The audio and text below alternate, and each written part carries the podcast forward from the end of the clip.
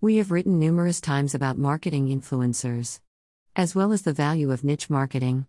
In this post, we combine the two concepts and examine an underappreciated market segment: people with disabilities as marketing influencers. A key niche: people with disabilities as marketing influencers.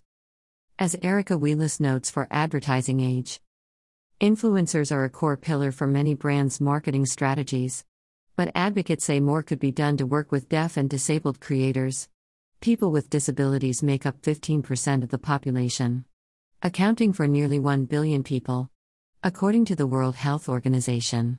That represents a sizable market for brands to potentially connect with. For many advocates, working with deaf and disabled creators is just good business. I think brands still underestimate the buying power of the disabled consumer, Bon Harris, operations manager at dbwa/shiat/day, wrote in an email. Like most other consumers, the disabled are also brand loyal. If we see a brand that includes us in their advertising, we will support them. Why leave money on the table?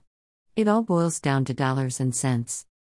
Seeing this opportunity led influencer agency Whaler to acquire C Talent, a disabled-led talent management and consultancy company representing high-profile deaf and disabled talent, including actors, writers, and producers. C Talent has worked with brands including Hulu, Disney, Google Pixel, and Savage X Fenty.